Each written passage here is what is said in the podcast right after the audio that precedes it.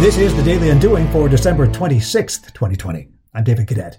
We're into the last week of coming up with unwords to celebrate the eight competencies showcased this year on our podcast. We like unwords. They signify change.